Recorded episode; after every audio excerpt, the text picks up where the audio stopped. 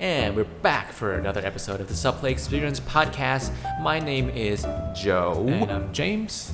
And we're the two siblings from Thailand. And we're back again today for yet another hangout session after a long week of tedious work.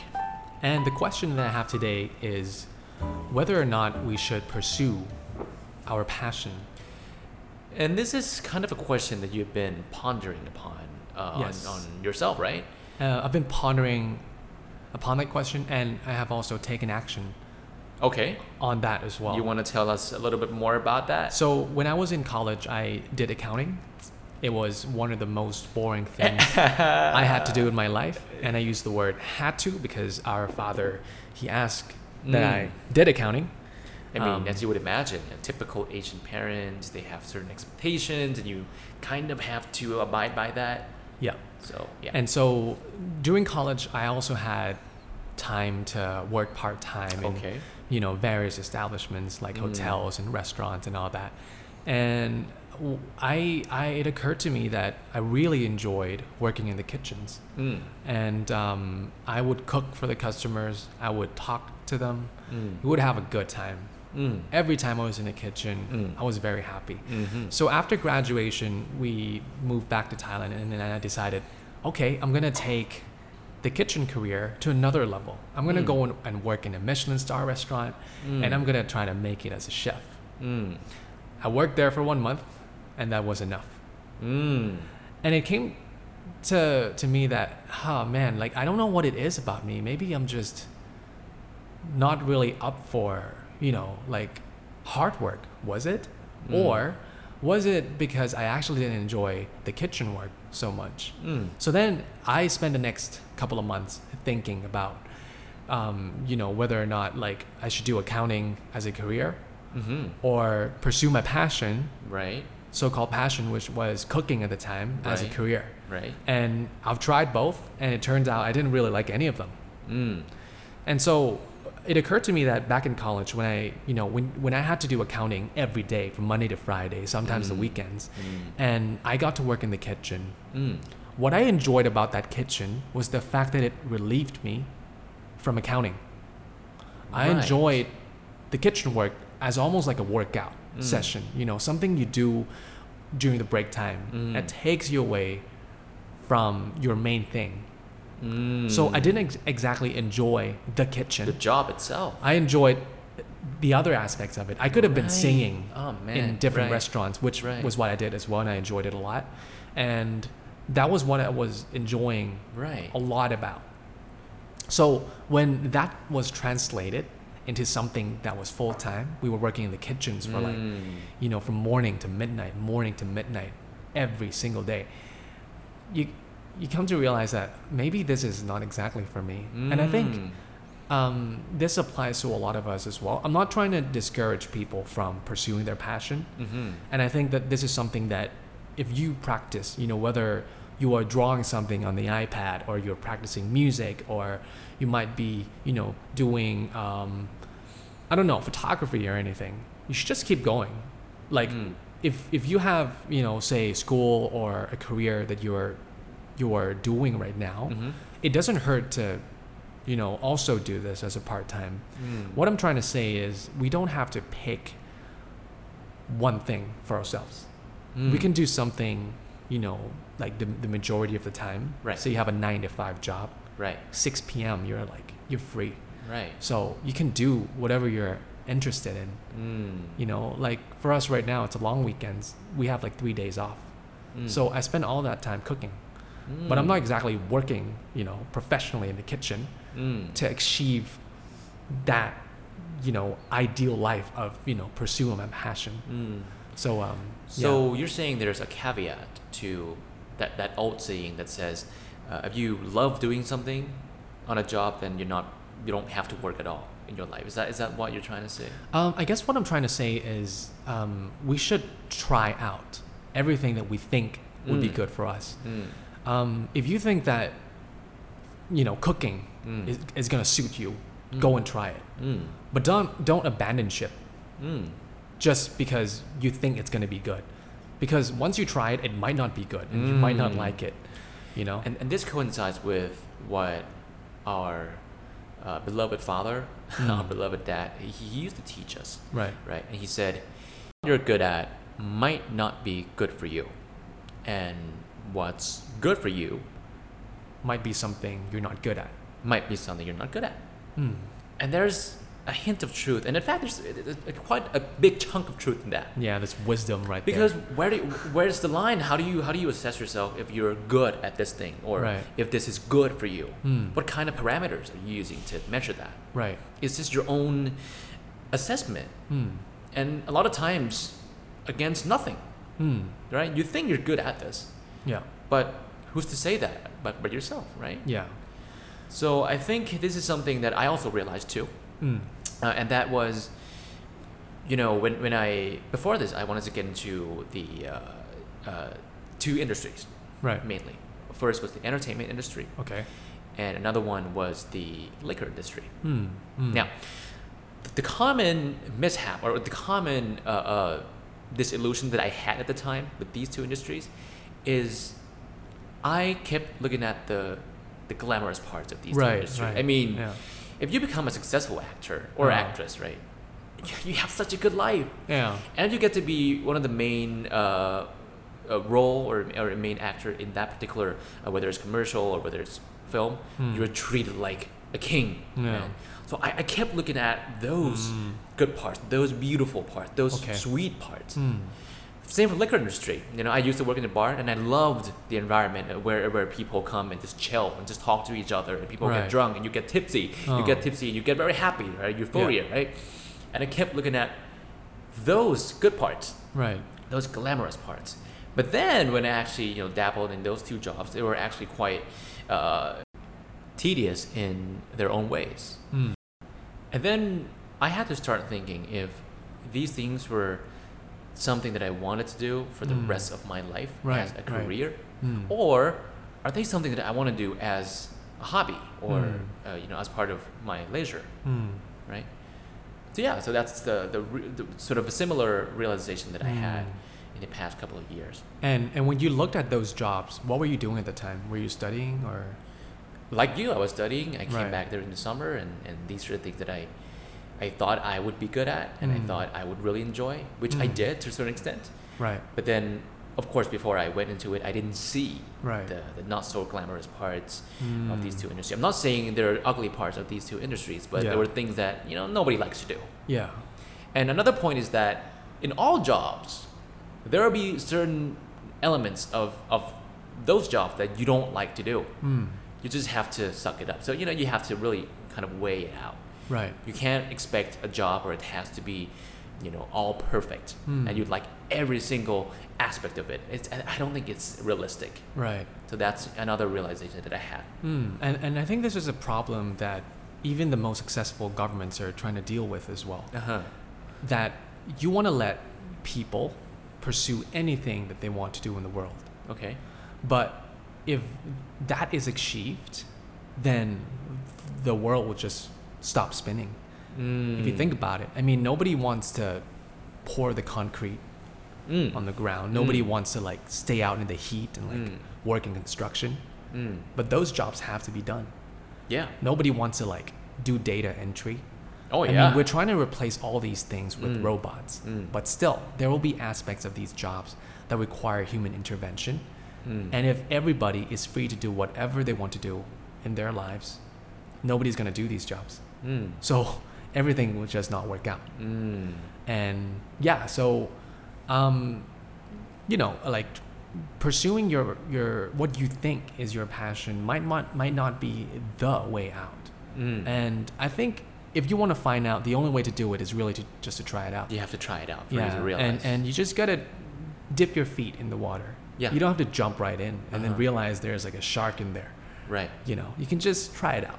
Mm. And if you like it, try dipping both feet in. Mm. And if you like it, like really like it, then you know, try to like, you know, go even deeper in there. But you know, you Mm. don't have to jump right in.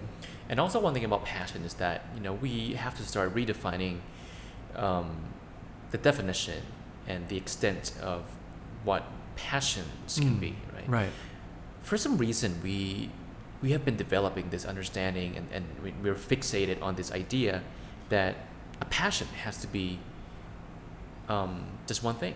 Mm. That you have this one passion. Right. Or my passion is music. My passion is uh, cinematography or Right, whatever. and- right. And most of these, what we think is our passion is is often very visible to the eyes as well. Right. When Right. we see a guy playing the guitar, Mm. we say that's passion. When we see somebody cooking, making bread, we say that's passion. Mm. But when somebody is like organizing something, that's Mm. not very media worthy. Mm. We don't see that as passion. Mm. But somebody out there is actually passionate in making things very organized. Mm. And that in itself is passion. It's something that we very much enjoy. Right. Yeah.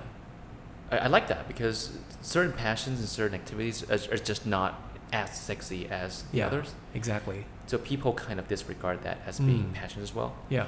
And I was just saying that all of us we can have multiple passions. Yeah. I think it's perfectly acceptable and, and you know it's doable to have Mm. many many passions. Yeah. Uh, one passion you might uh, engage a little more inter- uh, uh, intimately, Mm. and while another you're just uh, you know an audience or someone who who, who appreciates uh, from afar. Right. So those are fine as well. Mm. Passion kind of reminds me of another, you know, I think what, what I consider to be an important aspect of life, and that is hobby. What do you think about um, having a hobby? Is having a hobby important, you think? I think it's it's important in, um, I guess it you know it depends on the perspective, you know that we Mm. want to look at Mm. hobbies. But for me, hobby is important in, in in a way that it helps you develop yourself Mm. in aspects other than the stuff that you do as your main thing. Mm. You know, so you you could have hobby, you know, planting trees, like Mm. like tending to your garden, Mm. And that helps you to understand the plants and, and the nature better. Mm. You know, you could you could play with your dogs for a hobby. It doesn't matter. Mm. You know, so yeah, I think it, it really takes us away from what we do as the main thing, Mm. and that to me is important. Mm. Yeah, I believe that everybody should develop or you know attempt to find his or her hobby Right.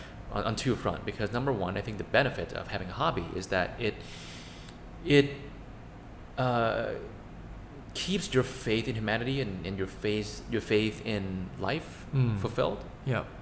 or it makes rather I should put it this way, it, it makes you feel fulfilled. Okay. Because imagine after a long week or a long month of work, right? Sometimes you start questioning yourself. Mm. Is that all to life? Right. Right. Am I really here to just do this work and, and get this this thing done within this deadline and, and that's it? Yeah. Right? But if you have a hobby, an extracurricular hobby or something Mm. else other than things you have to do for a living, it, it gives you a certain uh, sense of faith and, and and it reminds you again that oh man there's other aspects of life that, that matters too Right. and it gives you your life meaning that is to Mm. say Mm. also i think a hobby is important because it helps a person right develop and and clearly define his character Right.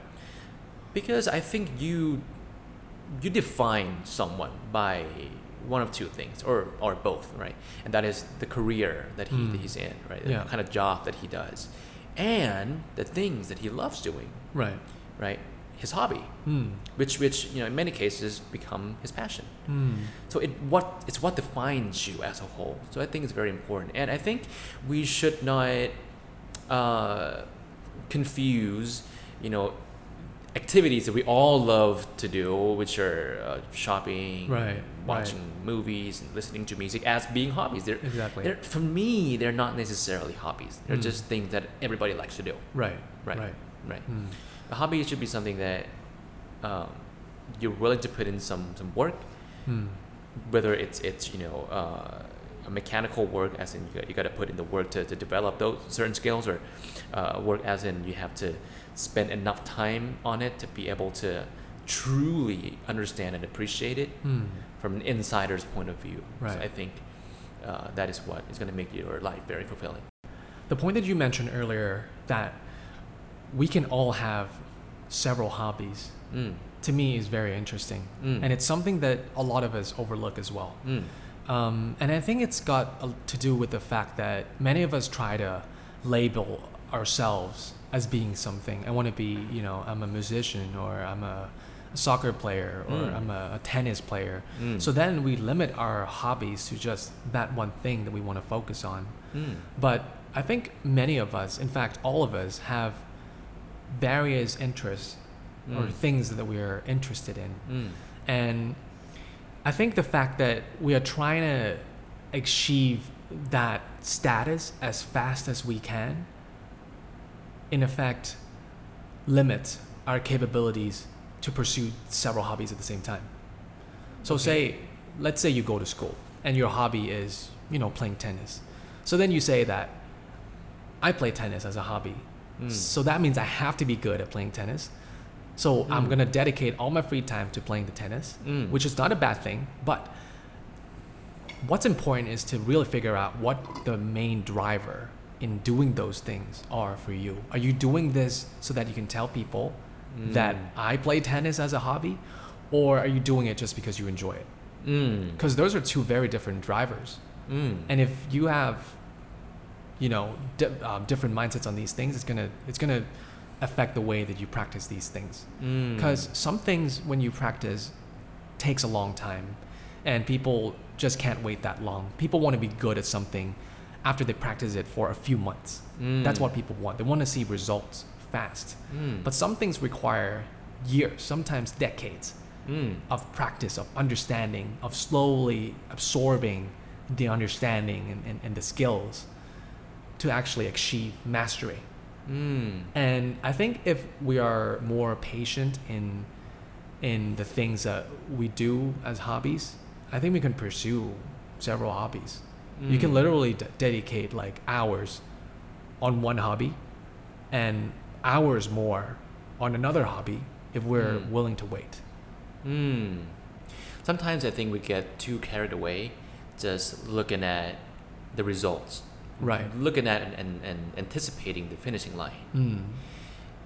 So much so that we forget to enjoy the process. I know it sounds Mm. very cliche and everything, Yeah. but but sometimes you gotta you know really sit back and, and knock yourself on the head and hey, dude, enjoy the process. It's not Mm. about the result. Right. You have to, and in fact, if you're if you're really passionate about something, and this is a good test for it. If you're really passionate about something, you care less about when you're gonna get good, Mm. and True, instead you true. enjoy the process of learning and improving upon that Mm. thing. Mm. But if you were to do something, and, and just for the, the sake of the result, Right. I don't think you can confidently call that your passion. Right. The same way that you know some a lot of people they, they work out for the result. Like, oh, I want to work out because I want to lose weight. It, okay, by the way, it's good to have a goal, but if they were to put that in front of them and, and, and say, oh, I want to lose weight, Right. this amount of weight by then, right? Mm.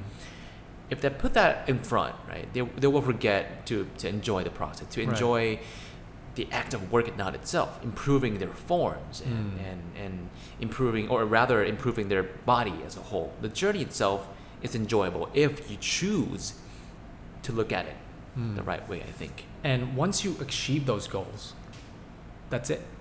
Because Mm. you have achieved those goals. Oh, yeah. You you want to lose this amount of weight. Mm. You have lost that amount of weight, And that's and then it. you stop. the movie ends. And I think the the fact that people look at results or want to see results Mm.